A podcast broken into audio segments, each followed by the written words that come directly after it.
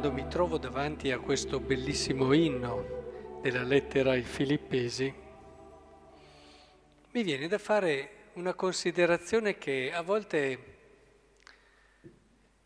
tende a capovolgere quello che è un po' il pensiero no? che abbiamo su Dio. Cerco di spiegarvi in che modo. Qua si parla di un amore quando si racconta un amore, un amore straordinario, e si racconta che uno ha rinunciato a tutto.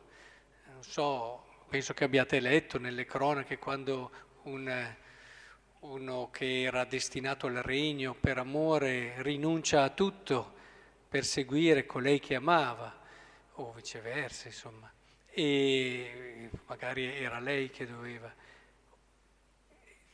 Cioè si parla di amore, di un amore che è tangibile, è concreto. Effettivamente qui si parla di un eh, Gesù che pur essendo un figlio che pur essendo come Dio, eh, però svuotò se stesso assumendo una condizione di servo, diventando simile agli uomini.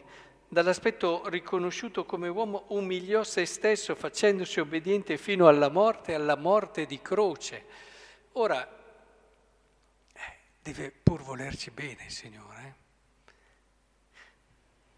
E vedete, quello che caratterizza l'amore è che dopo aver fatto tutto questo non pretende nulla. Cioè io ho visto persone molto dedite che si sono anche svuotate, ma poi alla fine qualcosa lo pretendevano per tutto quello che avevano fatto. Dopo tutto quello che ho fatto per te, una frase che si sente in tante occasioni.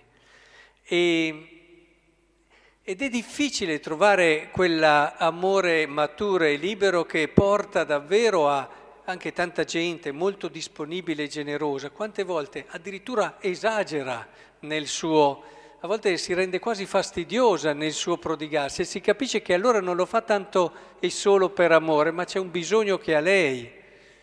Ora, in tutta questa prospettiva mi viene da pensare questo che dicevo che tende a capovolgere un po' il pensiero comune. Tante volte noi ci lamentiamo perché Dio non interviene qui, perché Dio non fa là, perché Dio lascia che certe cose vadano in un certo modo quando ci sono chiari peccati, chiare ingiustizie.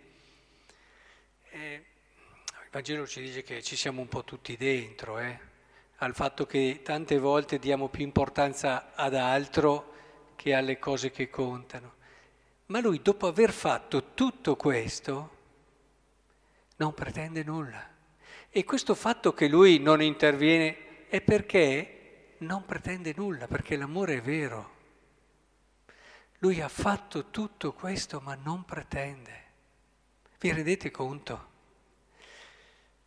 Dobbiamo imparare da Dio perché non è così semplice, soprattutto quando uno perde qualcosa, rinuncia a qualcosa. Questa storia che va avanti nonostante tutto non deve essere vista come un Dio che non interviene, un Dio che si è dimenticato, ma come un Dio che ama così tanto che è anche libero da non pretendere. E dà tempo, dà tempo alla gente, la pazienza di Dio è un segno della sua libertà, è un segno della grandezza del suo amore. Quando l'amore è autentico, alla fine vince. Possiamo dire che ha già vinto, però lo riconosceremo nella storia alla fine. Quindi penso che sia molto importante che questo stile di Dio, che rinuncia a tutto quello che si può rinunciare pur di stare accanto a noi, pur di donarci la sua gioia, la sua vita, la sua salvezza, rinuncia anche a quella vita terrena eh, nella quale si era incarnato, ecco, ci aiuti a vivere anche il nostro rinunciare e darci agli altri con questa libertà. Guardate che non è un, eh, un essere deboli questo, eh, anzi, è un essere davvero forte.